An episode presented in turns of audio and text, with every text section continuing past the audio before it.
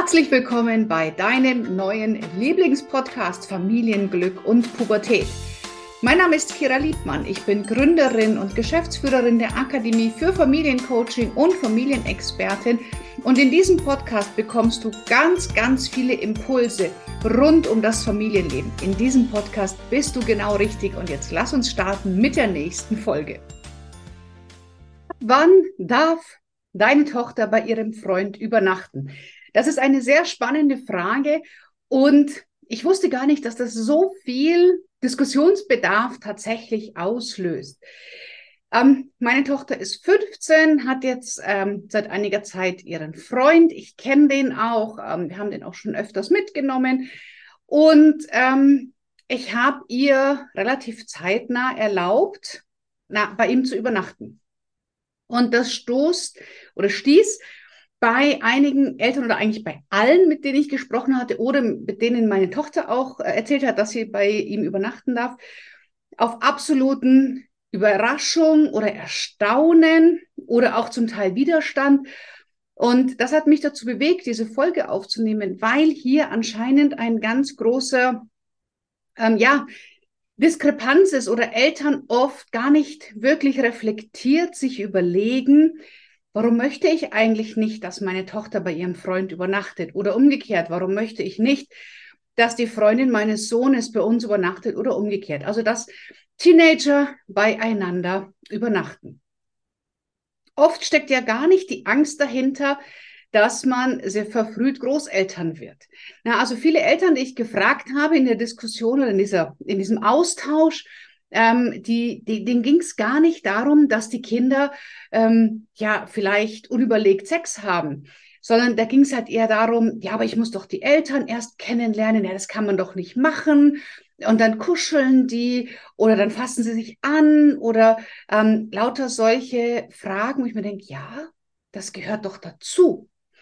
Und ich für mich habe entschieden, dass meine Kinder wenn ich den Freund ähm, kenne, also das ist mir schon wichtig zu wissen, wo schlafen sie, dass sie dann dort auch übernachten dürfen. Und zwar aus einem einzigen Grund, ich vertraue meiner Tochter. Ich vertraue ihr und ich möchte nicht sie dazu bringen, unsere Beziehung kaputt zu machen, indem sie mich anlügt. Also ich möchte nicht das Gefühl haben, ich, sie schläft bei Freundin A und übernachtet doch dann bei ihrem Freund B. Ähm, sondern unser Deal ist es, dass sie äh, mir immer sagt, wo sie ist und dass sie mir auch ehrlich sagt, bei wem sie übernachtet. Und ich möchte also sie da einfach gar nicht die, die Situation aufkommen lassen, weil ich auch einfach vertraue. Und bevor sie das erste Mal dort schlafen durfte, bin ich dann in ihr Zimmer und habe gesagt, so Schatz, wir zwei müssen jetzt ein Gespräch führen und das wird dir wahnsinnig peinlich sein und das wird dir wahnsinnig unangenehm sein und du würdest wünschen, das ist ganz schnell zu Ende, da musst du jetzt aber durch. Und dann haben wir uns über Sexualität und über den eigenen Körper und über Nein sagen und über ähm, lass dir Zeit gesprochen und ähm, mach nur Dinge, die du möchtest.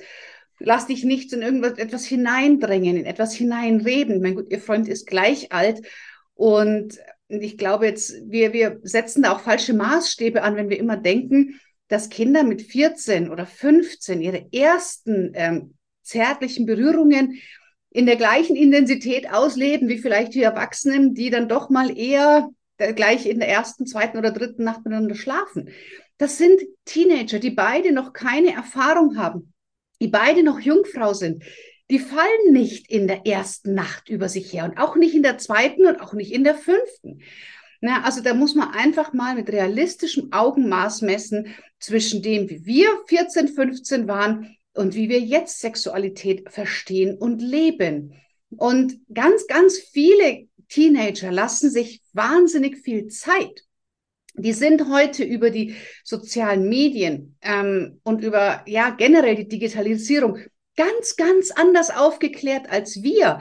Als ich das erste Mal in meinem Leben das Wort Orgasmus gelesen habe, dachte ich in der Bravo, das ist ein Rechtschreibfehler.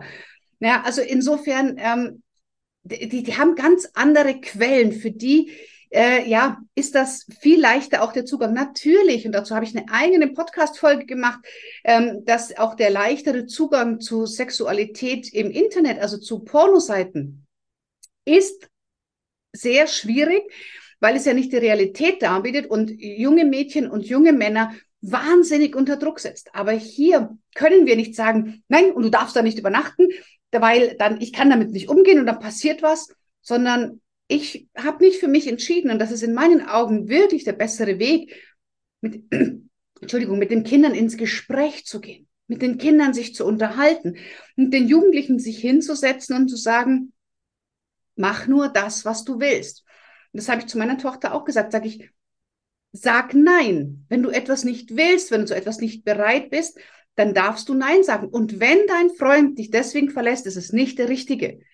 Ja, und das kann man immer wieder bestätigen. Wir haben auch ausgemacht, dass sie mir jeder Tages- und Nachtzeit ein Code-Emoji schicken kann, zum Beispiel, ohne dass sie mir was sagen muss und ich fahre sofort und hole sie ab. Also auch das ist zum Beispiel bei uns, ähm, habe ich eingeführt bei beiden Kindern. Also da ist es so, wenn Kinder oder Jugendliche manövrieren sich manchmal in Situationen, da kommen sie alleine nicht raus. Und ich habe zwei Emojis eingeführt. Einmal ein ähm, Auto-Emoji, das heißt, äh, hol mich bitte sofort ab. Und einmal ein Bett-Emoji, das heißt, ich möchte hier nicht schlafen. Wenn ich dich gleich frage, bitte sage nein. Mm, das sind die beiden Emojis ähm, dazu. Das Gespräch haben meine Tochter und ich geführt. Also, naja, ich habe gesprochen, sie hat eher zugehört. Ähm, und das fand ich aber auch sehr wichtig. Und wenn ich dann andere Eltern oft frage, warum darf dein Kind zum Beispiel selbst nach monatelanger Beziehung noch nicht beim Partner übernachten, dann geht es ja darum, naja, aber dann wird sie schwanger ähm, oder dann haben wir ja gar kein Druckmittel mehr. Nee, das muss noch nicht sein, das braucht es noch nicht, da sind die noch zu jung. Das sind alles in meinen Augen total unüberlegte, ja, für mich auch eigentlich nicht haltbare, ähm, platte Aussagen, dass in denen Eltern ihre eigenen Ängste, ihre eigene wie, ähm, Vorstellung, was da passiert, auf die Kinder projiziert und dem Kind kein Vertrauen schenkt. Weil ganz ehrlich, wenn die Sex haben wollen, dann warten die nicht, bis sie eventuell ein Uhr nachts ist, ja. Dann machen die das vorher. Also das, das ist Quatsch.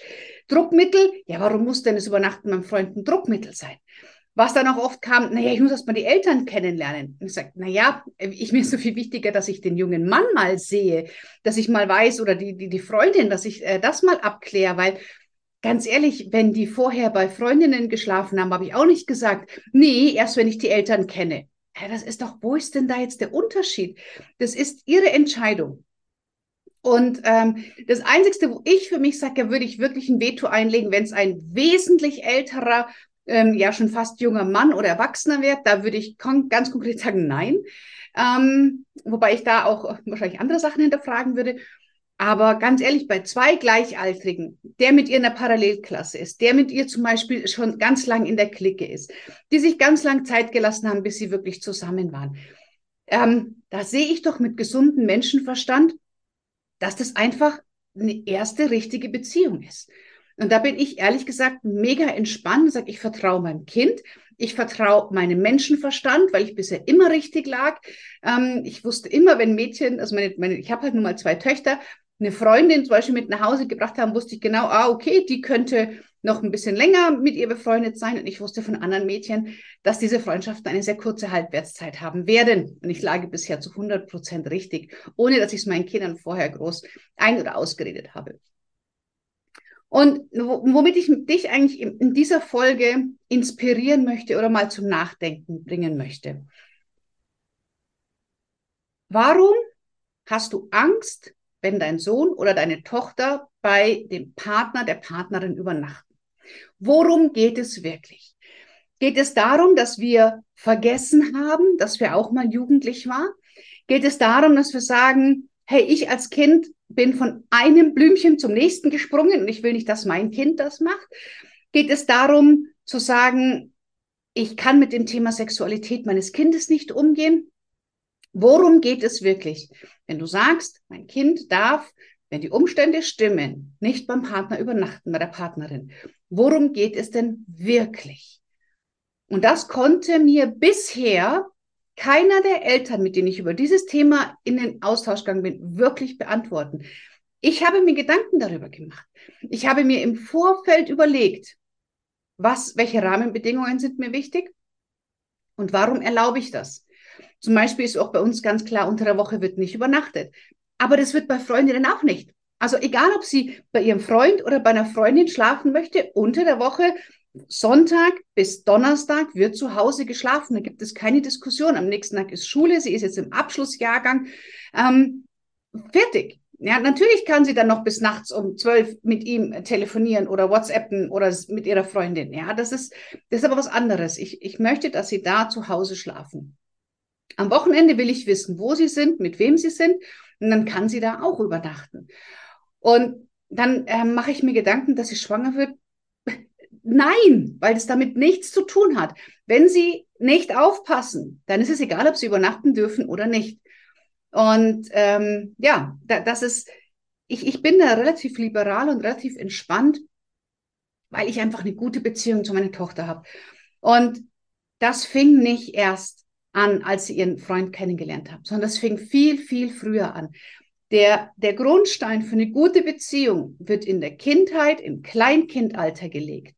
Und wenn dort schon ein, ein, ein klares Vertrauensverhältnis besteht, wenn ich dort meine Kinder schon dazu erzogen habe, Nein zu sagen, ihre Grenzen zu wahren, ihre Grenzen verteidigen zu dürfen, sagen zu dürfen, was sie wollen, was sie nicht wollen, einen Stopp zu ähm, respektieren, niemanden, ähm, dass meine Kinder nie zwingen zu sagen, oh, jetzt geh und lass dich doch mal von der Tante oder dem Onkel umarmen. Ähm, nein, wenn sie es nicht angefasst werden wollen, dann wurde das immer respektiert.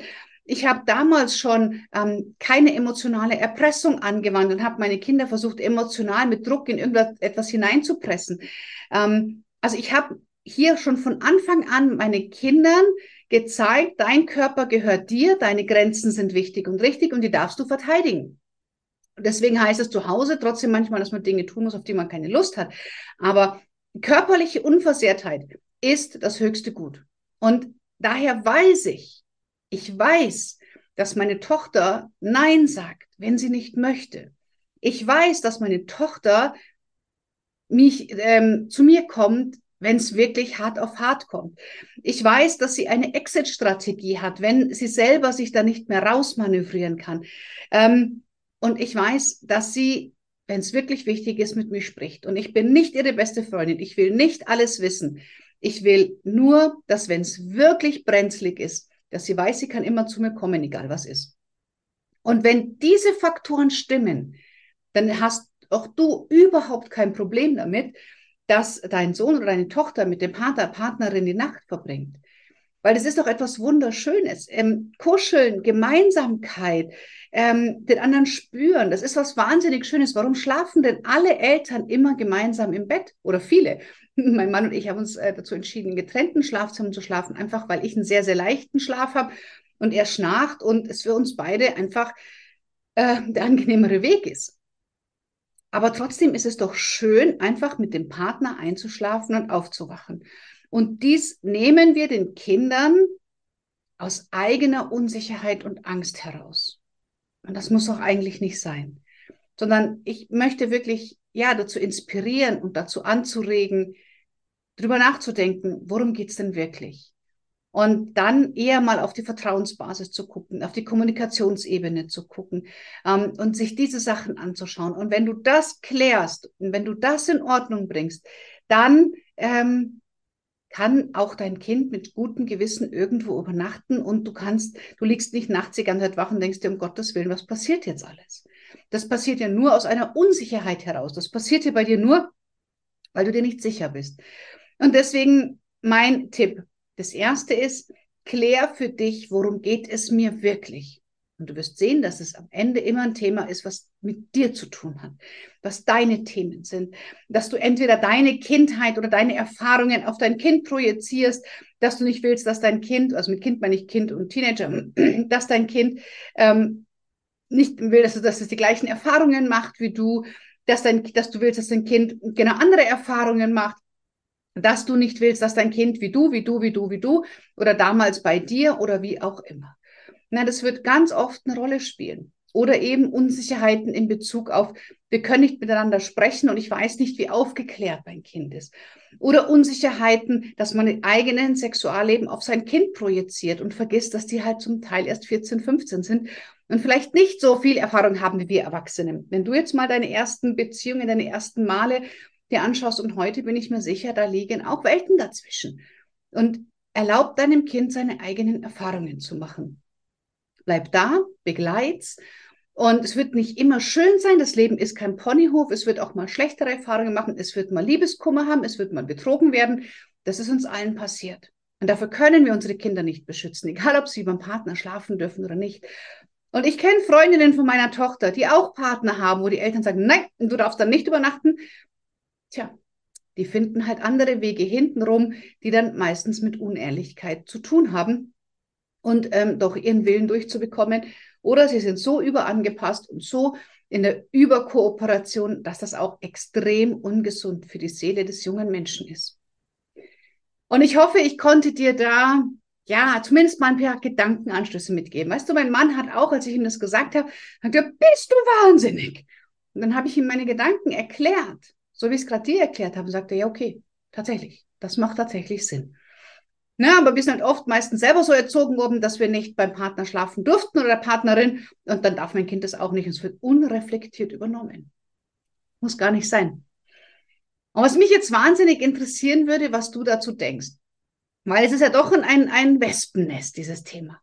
Und da freue ich mich, wenn du mir eine Nachricht schreibst und ja, mal unter podcast.kiraliebern.de ähm, mal so ja, deine Ideen dazu schreibst, deine Gedanken dazu uns mitteilst. Vielleicht hast du auch eine Frage, dann schick sie mir gerne und ich werde es in einem der Podcast-Folgen 2024 beantworten. 2023, der Plan steht schon. Und ähm, wenn du magst, freue ich mich natürlich riesig über eine Fünf-Sterne-Bewertung. Ähm, das lässt uns dann auch immer noch mal mehr Menschen im Feed aufploppen, dass noch mehr Menschen diesen Podcast hören und sich dadurch Tipps für ihre Jugendlichen holen. Würde mich sehr freuen. In diesem Sinne eine großartige Zeit und bis bald. Die Kira.